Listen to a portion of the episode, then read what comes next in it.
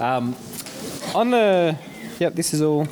Am I coming through? Yep, good, great. Uh, on the whiteboard in my office, I've got this sticky note that has written on it, "Family gathers around food." And it's something that I, that I read recently. I don't remember where, I don't remember when. Um, I don't remember what its connection was to, to me at, at the time, but it obviously struck me enough for me to, to stick it up. And it's true, isn't it, if you think about it? I think of family get togethers on both my side of the family and on Maren's side. And the family doesn't come together just to hang out. Like, that would, that would actually probably be a bit weird, to be honest. The family comes together to, to eat. Uh, that's an indication of our families, really, isn't it? or at least my perception of our families. But they don't watch it, it's fine. We'll edit it out. What was I saying? Um, family gathers around food. Our family doesn't come together just to hang out, but, but we come together to, to eat. You know, whether it's Christmas or a birthday, a public holiday, maybe even just, you know, something uh, after church, family, family gathers around food. And, and this is true of the families that we kind of choose for ourselves as well, too be it you know those uncle and aunties who aren't really uncle and aunties but they're just those family friends who are that close that that's just what, what you call them. Be it church grandparents be it the boy who is or who wants to be dating your daughter be it that, that person who you want to know better and to have in your life the family gathers around the table around, around food. Because family connotes this sense of belonging and of place and of identity, and that's then expressed as you sit around together at the table. Contrast that perhaps to, to your neighbours. Now, you might have a different relationship with your neighbours than I do, but, but typically with your neighbours, you might share a friendly wave as you drive past them in the street. Uh, and yeah, you'll have a bit of a chat as you put your bins out at the same time, or, or perhaps you're out both doing some gardening. But typically, they stay removed. They are separate, they're not invited in. The same might be true of people that you work with. You're happy to spend your nine to five with them, but that's all you're happy to spend with them. That, that's enough. They don't cross that line of truly entering into your world and into your life outside of, of work. They, they, don't, they don't belong, they're, they're not family. Family gathers around, around food, around the table. And one of the things that we see in the New Testament is that this is then true too of the family of God. When we look at the book of Acts, which is what we'll look at today, we, we do see the church or, or the family of God literally gathering around the table together with, with food. The family gathers around food. We, we see the church breaking bread together and doing so daily in their homes. And, and, this breaking of bread, I mean, yes, it includes what we now call communion, the, the remembering of, of Jesus' death and burial and resurrection for us. And so they do that together. But it's also more than that. It's the sharing of meals and so the sharing of life together. And so, just as last week when we looked at Jesus at the table, what we will see today is um, when we look at how the church family gathers around church, we'll see that Jesus is revealed and his kingdom is expressed. And that it's around then the table that, that discipleship happens, that, that we learn and grow in how we follow after Jesus. And so, as we do that, lives are changed as we are made to be more and more like Christ. So, we'll start in Acts, Acts chapter 2. And the first verse says there, when the day of Pentecost came, they were all together in one place. Uh, and the all together is the, the, disciples, these followers of Jesus um, who are still hanging out together. Now, when we read that verse, there's no, there's no table in sight. But what we do know from the, from the chapter previous is that Jesus' disciples and the women and Jesus' brothers, that they'd been staying in this upstairs room in, in Jerusalem. And so it's fair to presume that they were there you know, not just praying together, but as they stayed together, that they were living and, and, and eating together. And so it, it's kind of, it's implied, uh, it's an implicit table, if you like. But there's also something else that we know, and that makes the table more in view. When the day of Pentecost came, they were all together in one place. Now, we've come to associate the day of Pentecost with that, then that moment when the Spirit of Jesus came upon them, you know, as, as he had promised. But Pentecost existed before that moment. There were, there were three annual festivals that the Jews would celebrate, uh, and, and which they were to do so in Jerusalem. And one of those festivals took place 50 days after the start of the, of the Passover. And this festival, uh, it was the Festival of the Harvest, or it was called the Feast of Weeks, seven of them. So seven times seven weeks is 49 days, you know, so you're nearly at the 50. Or it was also called Pentecost, which is a word that means 50th. And so these early followers of Jesus, they were all together on the day of Pentecost. Among other reasons, they were together to feast, to celebrate the first fruits of the harvest. And so, this is also why then there were Jews from all over the world in Jerusalem at, at the time. But for these first followers of Jesus, they were gathering around the table, and it's there that the Spirit came upon them and their lives were changed. The Spirit having come upon them, uh, having received that, Peter then stands and he speaks to, to the gathered crowd that come. And he speaks to them in the power of the Spirit to announce Jesus as the Messiah and the King. And the people then, we read, they're cut to the heart and they repent and are baptized and they are saved by Jesus and come into his kingdom. So, what we see is around the table, the Spirit moves, Jesus is revealed, his kingdom is announced, and people's lives are changed as a result. Immediately after this, then, we get this description of the life of the early church. And it says there that they devoted themselves to the apostles' teaching and to fellowship, to the breaking of bread and to prayer. And they broke bread in their homes and ate together with glad and sincere hearts. What we see is that the early church gathers around the table. Yes, they go regularly to the temple courts and to other spaces for, for teaching and for worship. Yes, you know, that's part of their life as well, absolutely. But they also regularly come to each other's homes, and there they break bread together. And in doing so, they proclaim and they remember Christ, his body broken for them, just as the bread is broken between them. And as they eat and share his life together, you know, they're expressing their, their life of following after him. Because here's the thing the, the, table, the table is a great context for discipleship, for modeling and living out what it means to follow Jesus. I mean, you can come to church on, on a Sunday and you can sit and listen to a sermon you can go to a small group through the week and you can keep your life together for the couple of hours that, that you're there. But it's then when you're around the table in your home and you have others present, well, don't you know it? But that's when the kids start pestering you. And that's when you get annoyed at the person who's standing in the way of the drawer that you just need to get into. And then, despite all that you've tried to raise your family to, to be and to do, there's the pushing and the manipulation to, to to get in first and to be served first and get the best bits. And then your wife doesn't hear you as you ask her to pass the salt, and that just ticks you off. And, and, and that's leaving aside, none of this is coming from personal experience either, by the way, but none of this is to mention the ongoing battle because suddenly it's a surprise again that yes, you need to eat your veggies and all of the ones that you have put on your plate, you know, so that ongoing battle for that. Let alone then the argument about who did the dishes last time and so who needs to do them this time because I did them and so I'm not and so it's your, it's your turn. It's round the table, in other words, that ordinary life and all of its dramas and challenges of that happen. It's around the table that the usual drama of life and cooking and eating together comes, comes out. But this is real life. And this is then where your, te- your following of Jesus is where it's tested and where it's tried and where it's modeled to others. Hodjo said, I think it was last week, or maybe the other Sunday night, about marriage being a context designed by God, not so much for our happiness, though if we're happy in our marriage, that's a good thing, but but it's designed not so much for our happiness, but for our holiness as the context in which God grows his character uh, within us.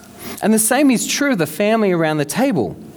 And then when you have others around that table with you, Your life and theirs is on display. And then, without anything being said, the difference that Jesus makes is modeled. And the things that we talk about on Sundays and in our small groups and that we read in our personal devotions, that the things that we're being taught,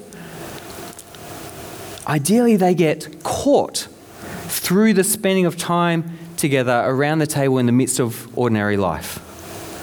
Because for all that the table brings the, the challenges that I shared before, or those opportunities to show up, you know, where our, our following of Jesus is tested, the table also provides opportunities for us to serve and to put others first, to bless others, to be thankful, to, to seek and to offer forgiveness to pray, to, to welcome the lonely, to be kind, to laugh and to celebrate, to, to cry and to mourn, to, to seek wisdom from others, to wrestle together about how to apply the teachings of Jesus in you know, this particular area of my life or in that area. In other words, the table becomes a context for us to show our need for Jesus and the ways in which he is changing our lives. And so, it becomes no wonder in this description of the early church who were meeting all the time around the table. The description concludes to say that they were enjoying the favor of all the people, and the Lord added to their number daily those who were being saved. Because their life together was helping them to become more like Jesus. Their life together was revealing Him in their life. It was demonstrating His kingdom, and it was resulting in lives being changed, both theirs and the people around them. Now, last week I tried to look at too many stories of, of Jesus around the table. So today uh, I'm just looking at two about the early church. We've looked at Acts 2. Going to skip some, going to leave some out at the end. We're going to come just then to another story in Acts chapter 10. And this is probably maybe the, the most significant account of the, of the early church at the table in the book of Acts. And I say that because this story or, or aspects of it, they're, they're told and retold and retold again repeatedly throughout Acts chapter 10 and 11, and they're referred to again later on as well.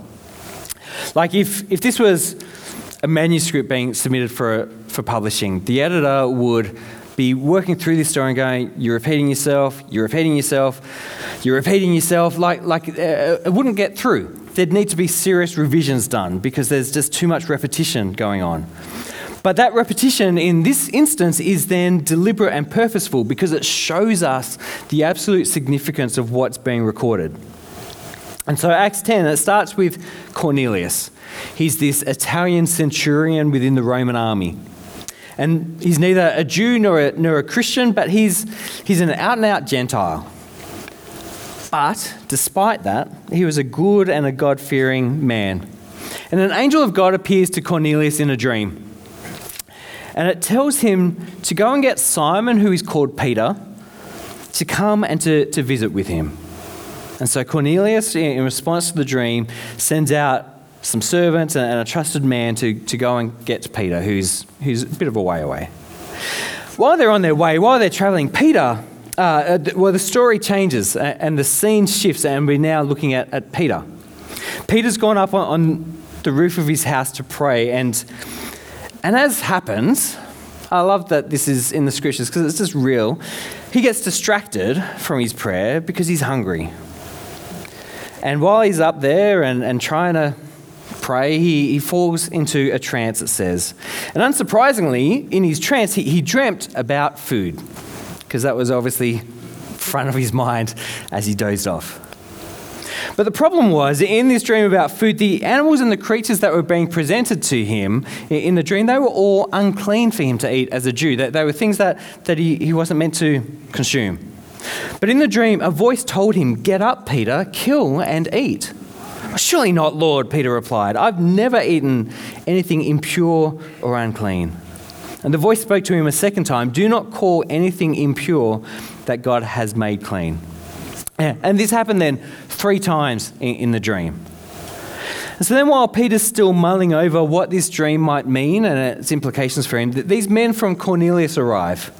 And they tell Peter, a holy angel told Cornelius for us to, to come and ask you to come to his house so that he could hear what you have to say.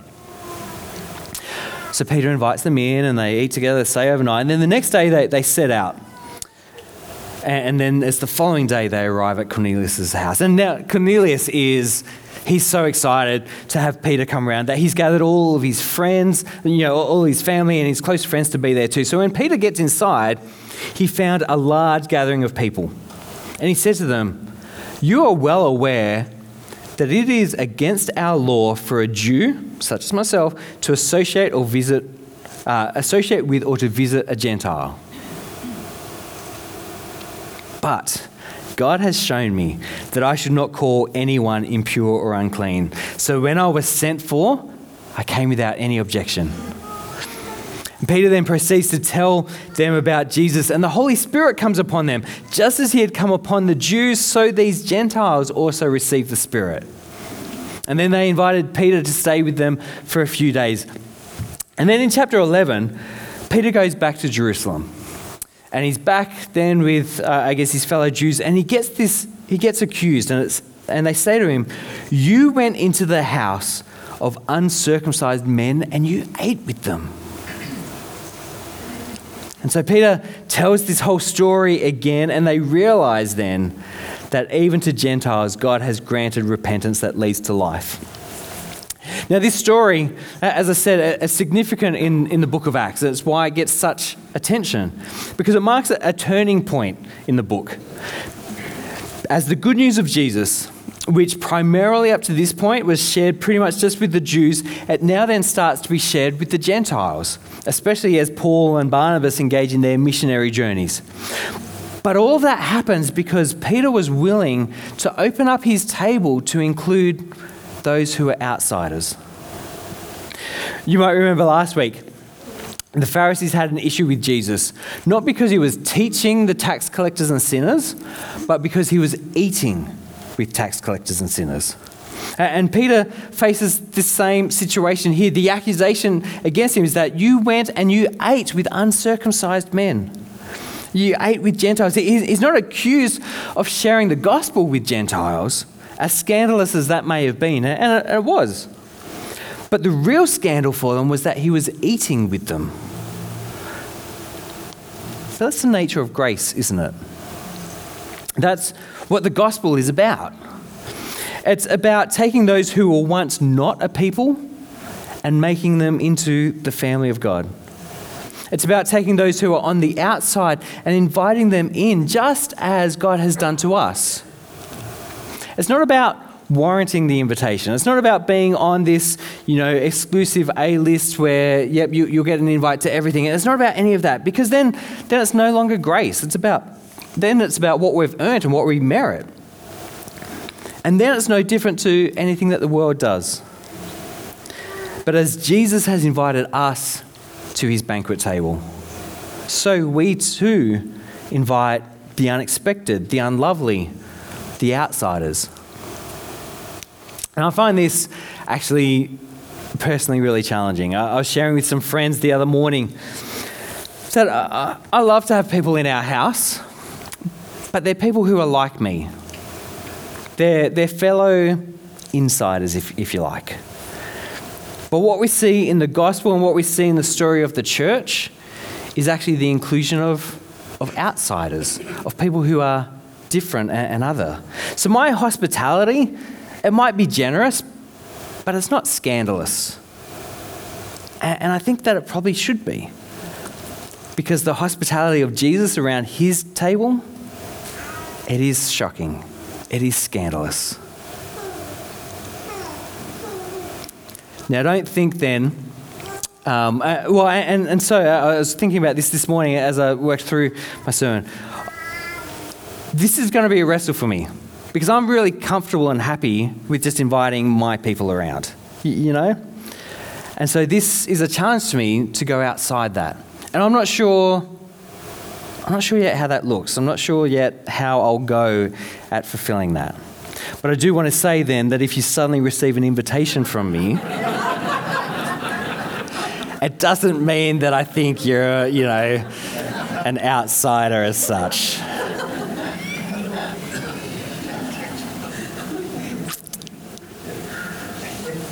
But the table is an opportunity to reveal what Jesus' kingdom is like. At the moment, my table reflects my kingdom. But the table is an opportunity to reflect, to reveal what Jesus' kingdom is like, and to see lives changed uh, as a result. Well, there's other scenes that we could look at in Acts, but they all continue this theme that it's around the table that Jesus is revealed, his kingdom is demonstrated, and lives are changed as the church gathers around the table. And so it's no wonder, as we saw last week, that Jesus was at the table so much. It's no wonder when we read through the book of Acts that the early church is at the table so much. It's no wonder when we look at the, the letters that were written to the church that hospitality is instructed and corrected and upheld so much. I want to say though, even though that we've been talking about a table, what we're talking about doesn't have to be limited to gathering at a table or, or even in, in a home. Like I said last week, meal times might be the very last place that you want to invite anyone into. Um, because meals do not always bring out the best in families. But, but, but the, table, the table becomes a metaphor for the welcome and the inclusion of others into your home, which itself is a metaphor for the welcome and inclusion of others into your life. And so that attitude, to welcome and include others, that's an attitude that can be worked out all the time. Yes, it's, it's outworked in your home, but it's also in the office with the new employee. It's also in your class at uni with that slightly odd guy. It's, it's worked out in the cafe with the person who makes you your coffee every morning. At, at the supermarket with the shop attendants you see all the time. It's worked out in the context of the church foyer or in the pews. In whatever context, we're called to open our tables, symbolic of opening our lives, and to then welcome others in that we could reveal Jesus, express his kingdom, and see lives changed, even if it's only our own life. And so the question becomes who will you welcome to your table? Because there's always room at Jesus' table. And so then there needs to be room at ours as well. And, and this is where it, it gets really practical. Um, side tangent, you know, the, the volleyball season starts up again next week, social volleyball comp. And my team, and, and yes, you heard that right, I play sports now. Um, my, my, team, I'm, I'm a bit of a jock, to be honest. anyway, my, my team, my team is planning to have a practice game this week. You know, the season's about to start, so practice game, game this week. And so, likewise, as David said, we have Hospitality Sunday coming up this next Sunday. But there's nothing to stop you from having a practice run through the week. So, who can we welcome to our table? And so, uh, absolutely, that's something for us to, to think about and chew over. Having thought about that, how then do we do it well? How do we welcome well someone to our table? Well, I was thinking about this, and here I probably have defaulted back to thinking about a literal table and having people in our homes, but but I think if you do a little bit of work, you can um, stretch this out to apply more generally. Because I got some tips about how we then do this welcome to the table well. As a host, because there's different roles that, that are played. There's, there's the host and, and the, the guest role. So, as a host, five practical tips. First up, keep it simple. For all that I've said that the family gathers around food, the point is that the family gathers, not about the food. So just grab a Coles chicken and a salad bag do sausages on bread, serve up the, the, the pumpkin soup that you cooked up yesterday from, from the pumpkins in your yard. But well, whatever it is, but just keep it simple so that you're then free to spend time in relationship rather than in the kitchen. So spend more time with the people and developing that than you're spending in the kitchen and, and cooking up the food. So, so keep it simple. A related idea then is to keep it, keep it real. There is a difference between entertaining and being hospitable. I don't know if you've thought about this, but when we, when we entertain, we're putting on a show. And so the house needs to be immaculate, the food needs to be gourmet, and all the family needs to be dressed in coordinated outfits. That's entertaining. We're, we're, it's a performance. But being hospitable, that means welcoming people into your life and just making them feel comfortable and at home. I remember having someone come for a pastoral visit at, at our house. Now, normally I'll go to other people's house or, or, meet in a cafe or whatever, but for whatever reason, this time they, they came to my place and, and they needed to use the bathroom.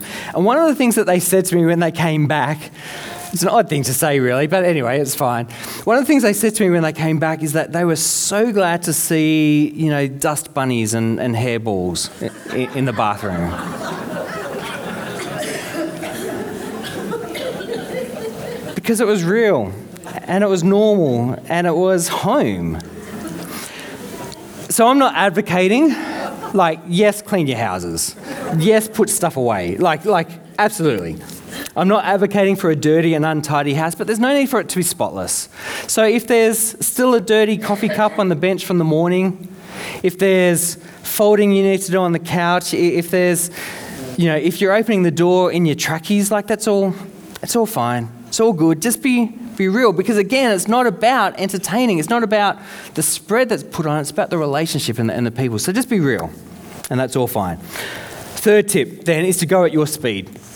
I read during the, this week um, that if you're training with others to run a marathon, that you go at the pace of the slowest person. And the same is true as we open up our homes.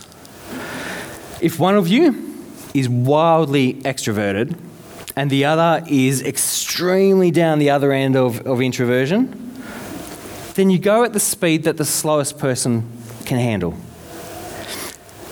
Now, in keeping with the analogy, the, the idea is that you are both running. Yeah, it's not going so slow in this process that you're sitting on the, on the couch and, and not going anywhere. So, so it is to say you are moving towards opening up your table to, to others, even perhaps as an introvert, and even if it needs to be going slower. So, what it might mean is that you, you're only doing it once a month or once a fortnight rather than every second day. And maybe you're only inviting one or two people around and not the whole youth group. But either way, that's, that's fine though. You go at the speed that you can. Because if you go off too hard, if you go too fast and too hard too early, you'll stop and, you'll give up. So go at a speed that you can maintain, and maybe then over time build up to that. What I said? Keep it simple, keep it real, go at your speed.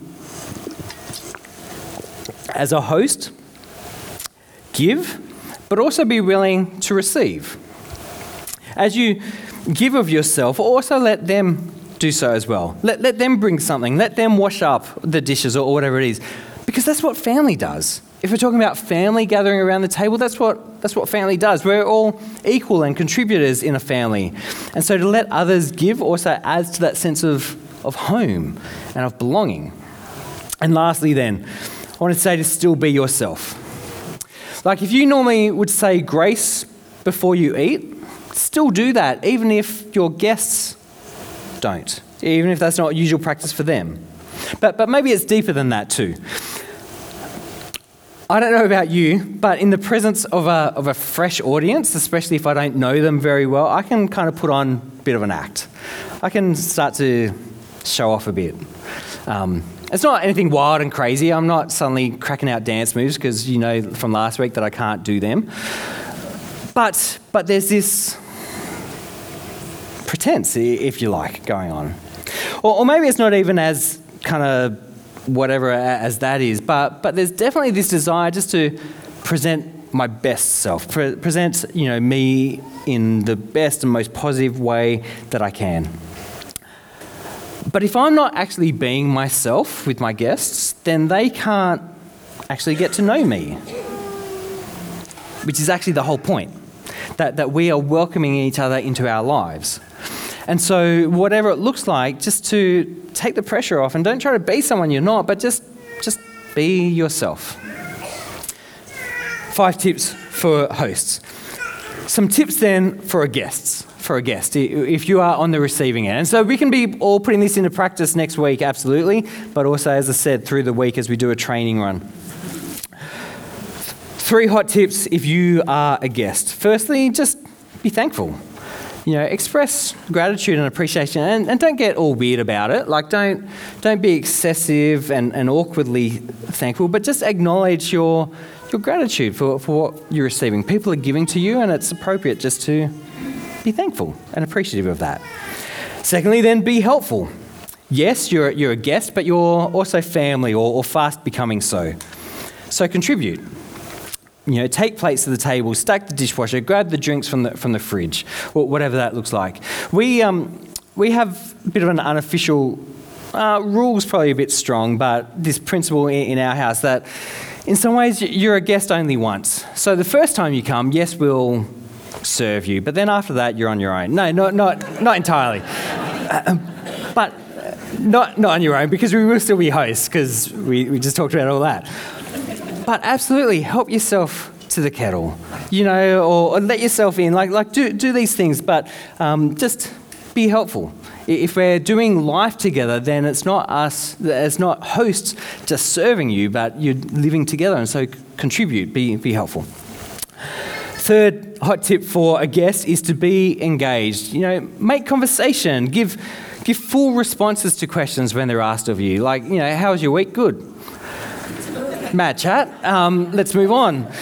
Like, give, give a full response. Yeah, you know, we did this and we did that and, and all that kind of stuff. And then return the question back. Ask, ask them, well, how, and how was your week? What, what did you do? Be engaged, listen well, ask questions to find out more, play a game with the kids, interact with the pets, whatever it is, but be, be engaged in the process. Don't just be a passive, you know, sitting back, just here, I'm here for you to serve me. Bring it on. No, no, like, be, be, be engaged in the process. And, I, and again, I know, like, as an introvert, um, I didn't say anything funny just then. I don't think. Um, as an introvert, I know that I can be actively engaged, especially while there's a, there's a group conversation going on. I can be actively engaged just by listening to the conversations that's going on around me. I may not say much, but, but I know that I'm, I'm engaged in, in what's happening around the table. But if that's all I do, then I'm actually not honouring the invitation that I've been given to come into someone else's life because I'm not opening up to them in return. I also know that, that sometimes you just have those days where you're in a funk.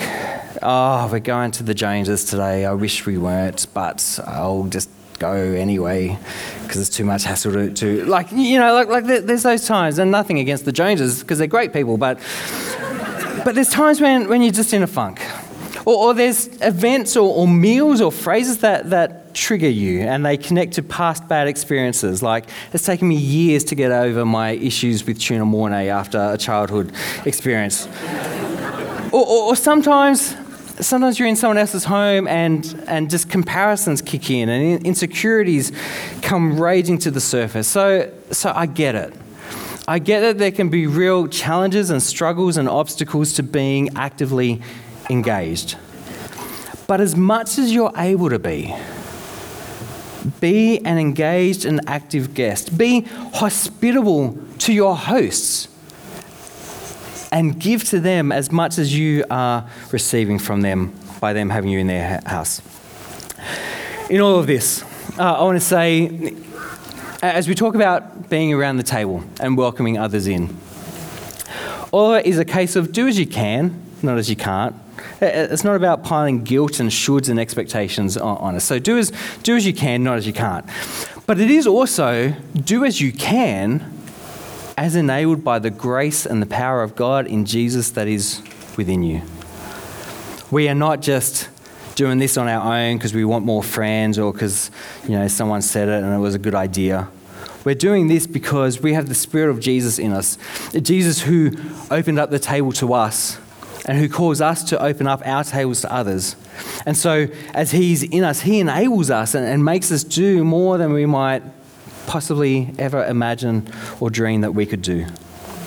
So, let's gather around the table with others because we want to be more like Jesus, who opened up His table to us.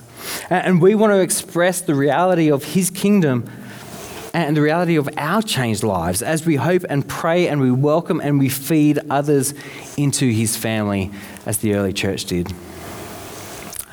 Let's pray together. Uh, and after we do so, as we did last week, we're going to have um, a few moments to uh, reflect and prayerfully respond individually as we have Nathan and Susan sing um, again for us before we then sing together. But let's, for us, let, let's pray together now.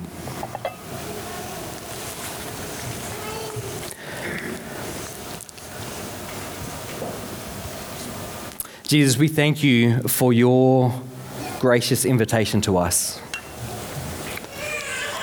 where you opened up your table and you sought all of us out to welcome us in, to bring us into your family, where we're no longer strangers, we're no longer aliens and outcasts, but we are beloved, included family of yours. Once we were not a people, but now we are the children of God. And, and so we thank you, Jesus, for that. And as we've looked at your word today, we've seen how your church uh, sought to live that out in their life together.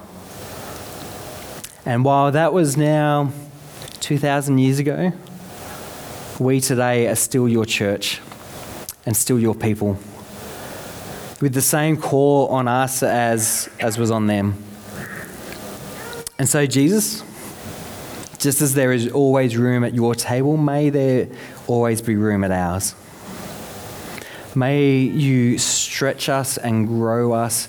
May you call us and invite us. Maybe give us that push that we need, even to express our life together in, in this way, in a way that may be uncomfortable, or may that stretch us. Jesus, I, I certainly pray, and you know that I have been that, around that idea of welcoming up to those who aren't already my people. And I pray you lead and guide me in that because I'm not sure how that looks. I have such resistance to it, but I don't want to. And so I pray that your spirit is at work in me to change me and to make me more like you in, in this area.